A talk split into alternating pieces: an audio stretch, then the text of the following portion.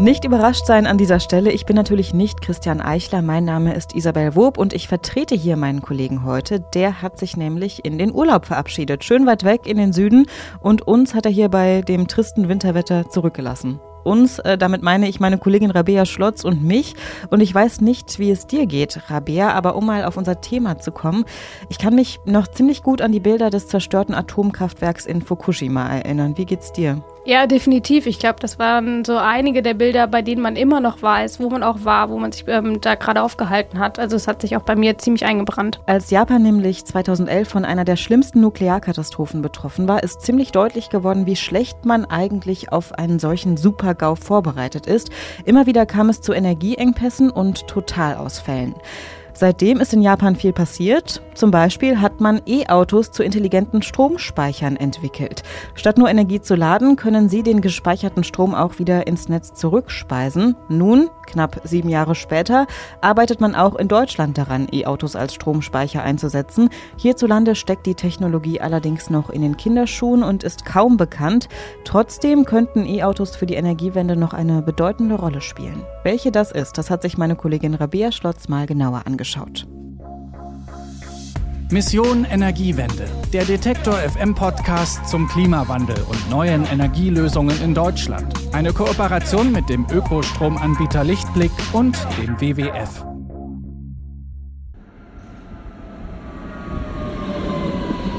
Na, das Geräusch, das kennt man doch, die Leipziger Straßenbahn. Wo hat dich die Bahn denn hingebracht, Rabia? Also die Bahn selber hat mich zwar erstmal nur an den Leipziger Hauptbahnhof gebracht, von da ging es dann aber direkt weiter in den Süden. Genauer gesagt bin ich dreieinhalb Stunden später dann in München wieder ausgestiegen, bei strahlendem Sonnenschein fast schon frühlinghaft. Du hast dich mit dem Thema Elektroautos als Stromspeicher beschäftigt. Das ist jetzt kein Thema, bei dem es diesen einen Ort gibt, an den man reisen kann. Wieso bist du denn in München gewesen? Also du sagst es ja schon, Christian Eichler war beispielsweise für diesen Podcast ähm, schon an den Deichen unterwegs und Juliane Neubau hat äh, die Zugspitze besucht. Bei Mobilität ist es ein bisschen komplizierter. Du sagst es schon, es gibt nicht diesen einen Ort, ähm, an dem man Mobilität findet. Und nach München bin ich deswegen gefahren, weil dort die Firma The Mobility House sitzt. Denn bislang ist es so, dass es im Grunde keine öffentlichen Stationen gibt, an denen man sein Auto nicht nur laden kann, sondern eben auch wieder Energie zurückgeben kann. Bei The Mobility House bin ich dann aber fündig geworden. Dort arbeitet man nämlich seit 2009 an intelligenten Energiekonzepten und darunter eben auch an mobilen Stromspeichern. Dort nennt man das Ganze dann Vehicle to Grid, also vom Fahrzeug zum Stromnetz. Was genau dahinter steckt, das habe ich den Geschäftsführer Markus Fendt gefragt und geantwortet hat er das. Vehicle to Grid bedeutet, dass Elektroautos netzdienlich mit dem Energienetz verbunden werden. Das kann jetzt bidirektional sein, dass das Auto lädt und auch wieder entlädt. Es kann aber auch nur unidirektional sein, dass das ähm, einen Befehl bekommt, lade jetzt oder lade später. Ähm, das heißt einfach nur eine intelligente Verbindung zwischen Elektroauto und Netz. Das heißt also, dass mein E-Auto nicht nur selbst lädt, sondern bei Bedarf auch wieder Strom ins Netz speisen kann, richtig? Genau. Aber wieso sollte man das denn überhaupt machen? Derzeit ist man doch gerade froh, so stelle ich mir das vor, wenn die Batterie im Auto reicht, um einige Tage damit fahren zu können, ohne neu laden zu müssen. Genau das habe ich nämlich zunächst auch gedacht. Ähm, tatsächlich sind die Batterien aber auch heute schon für den durchschnittlichen Verbrauch vollkommen ausreichend. Markus Fendt rechnet das mal vor. Einfaches Beispiel, Sie haben einen E-Golf Opel Ampera, Nissan Leaf, was es so momentan am Markt gibt. Da haben sie zwischen 30 und 60 Kilowattstunden Batteriespeicherkapazität. Man sagt recht vereinfacht, ein Haushalt braucht pro Tag 10 Kilowattstunden. Jetzt wollen Sie auch noch ein bisschen Auto fahren. Im Schnitt fährt der gemeine Deutsche an sich 40 Kilometer. Also das heißt, Sie können dann die Hälfte zum Fahren und die Hälfte für den Verbrauch für den Haushalt nehmen. Dann kommen Sie irgendwie so eineinhalb Tage bis drei Tage, je nach Batteriegröße, durch. Hat man ein anderes Modell vom Haus stehen, beispielsweise einen Tesla, reicht die Batterie natürlich noch viel länger, denn die sind einfach größer. Und mit dem Strom kann man dann eben abends noch schön Netflixen oder eben auch mal was kochen. Praktisch. Denn gerade abends steigt der Stromverbrauch in Deutschland noch einmal deutlich an. Und da schadet es dann natürlich nicht, wenn man noch einmal etwas Strom ins Netz speisen kann oder wenigstens das eigene Haus versorgen. Aber was ich jetzt noch nicht ganz nachvollziehen kann, wieso braucht man denn solche Zwischenspeicher überhaupt? Hat man doch jetzt auch nicht. Und mir ist bislang noch nicht der Saft ausgegangen abends. Zwischenspeicher in diesem Sinne haben wir als Privatpersonen tatsächlich auch heute nicht, das stimmt. Allerdings liegt das eben auch daran, wie wir unsere Energie derzeit beziehen, nämlich überwiegend aus Kohlekraft. Und aktuell ist das eben so, dass der Strom dann produziert wird, wenn er benötigt wird. Das können die Lieferanten mittlerweile eigentlich ganz gut abschätzen. In der Früh braucht man etwas mehr, abends braucht man etwas mehr, in der Nacht eher weniger. Wenn wir aber mehr und mehr auf grüne Energie setzen und da führt eben kein Weg dran vorbei, wird es mit der Planung schon etwas schwieriger, wie Hans-Jürgen Pfisterer von der Hochschule Osnabrück erklärt.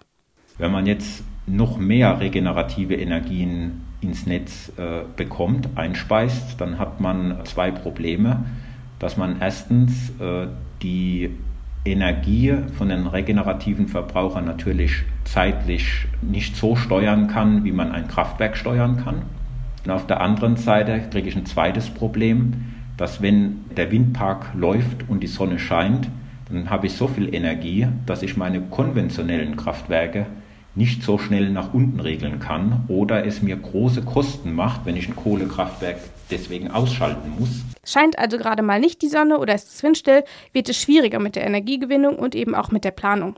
Dafür muss der Strom dann irgendwie zwischengelagert werden. Eine Möglichkeit wäre, dass sich die Energielieferanten darum kümmern und selbst solche Depots errichten.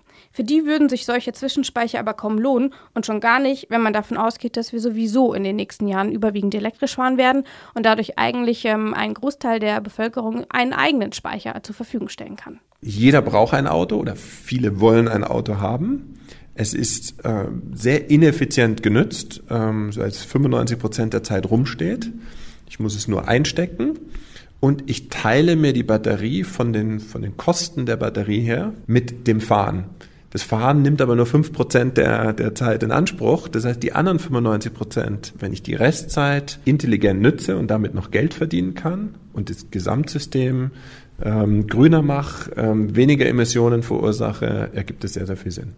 Jetzt ist diese Idee aber ja nicht nur für den eigenen Haushalt möglich, man kann die freie Energie im Auto auch wieder dem gesamten Netz zur Verfügung stellen. Welchen Nutzen hat man denn als Autofahrer davon? Die Idee dahinter ist, dass man sich das Ganze natürlich von den Stromanbietern bezahlen lassen kann. Die haben schließlich das Problem, dass sie zu jeder Tages- und Nachtzeit ausreichend Energie zur Verfügung stellen müssen.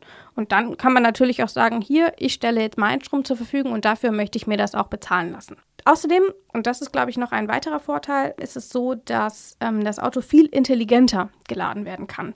Aktuell ist es ja noch so, dass man sein Auto eben an die Steckdose steckt und dann lädt es eben und dann lädt es und irgendwann ist es voll und in meisten Fällen steht es dann erstmal relativ lange noch mit einem vollen Akku rum, beispielsweise wenn man es über Nacht lädt und erst wieder am nächsten Tag braucht. Auf lange Sicht ist das für so eine Batterie nicht ganz so praktisch. Das kennt man ja schon vom Handy, da sollte man es auch nicht immer über Nacht auf 100% voll knallen und dann erst morgens um sieben wieder abstecken, weil irgendwann ist der Akku nicht mehr so leistungsfähig und das droht auch dem E-Auto. Und bei diesem intelligenten Laden ist es eben so, dass das Fahrzeug Stück für Stück geladen wird. Man kann sagen, ich brauche es erst um 15 Uhr, also lädt es eben über einen Teil, gibt wieder etwas Strom ab, lädt wieder weiter und erst eine Viertelstunde bevor man es braucht, lädt es tatsächlich voll, weil ich eine längere Strecke fahren möchte.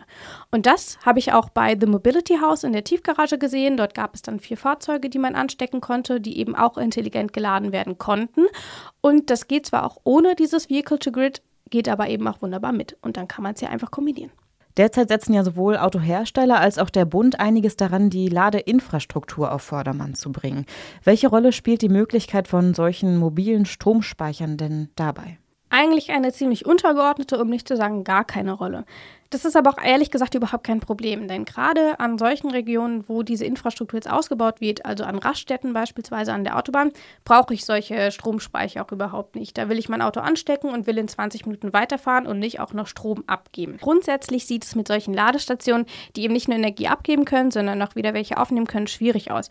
Möchte man sich jetzt beispielsweise eine eigene vors Haus setzen, dann gibt es dort noch einige Probleme, unter anderem mit den Kosten, wie mir Markus Fendt erklärt hat. Wir haben auf der, auf der Hardware-Seite, auf der Ladestationsseite wieder ein Henne-Ei-Prinzip. Solange nicht Automobilhersteller sagen, hm, ja, dieses Geschäftsmodell will ich angehen, ähm, solange nicht die Kommunikationsstandards gesetzt sind, auch die Technologie entschieden ist, ähm, produziert auch kaum ein Hardware-Hersteller die richtige Ladestation zu günstigen Preisen. Und momentan kosten bidirektionale Ladestationen eher noch über 5000 Euro wie drunter. Das sieht auch Hans-Jürgen Pfisterer so. Er rät davon ab, sich jetzt schon eine eigene Ladevorrichtung anzuschaffen. Stattdessen rät er zu etwas anderem. Da wäre Nachrüsten die bessere Variante. Da ist einfach, was Vehicle to Grid angeht, noch zu wenig an Fahrzeugen verfügbar und zu wenig an äh, Ladeinfrastruktur. Die Ladesäulen, die sind ja jetzt die eine Seite, die E-Autos die andere. Kommt denn heute überhaupt schon jedes E-Auto für diese Technik in Frage? Also aktuell noch nicht. Ähm, die Autohersteller haben hierzulande noch etwas ähm, geschlafen, wie mir meine beiden ähm, Interviewpartner tatsächlich erklärt haben. Und bislang ist es so, dass es eben keinen europäischen Standard gibt.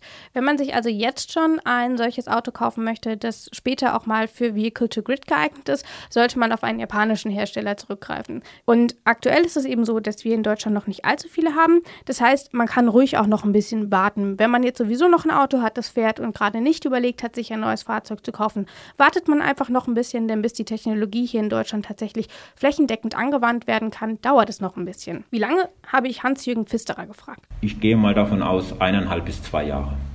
Also Vehicle to Grid oder eben Fahrzeuge als Zwischenstromspeicher spielen definitiv eine wichtige Rolle für die Energiewende, stecken aber eben auch noch in den Kinderschuhen.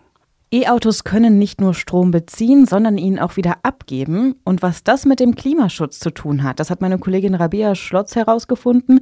Nächste Woche ist dann an dieser Stelle wieder mein Kollege Christian Eichler zu hören. Gemeinsam mit unserem Kollegen Merten Waage wird er nämlich der Frage auf den Grund gehen, wie der Klimawandel die Landwirtschaft in Deutschland verändert.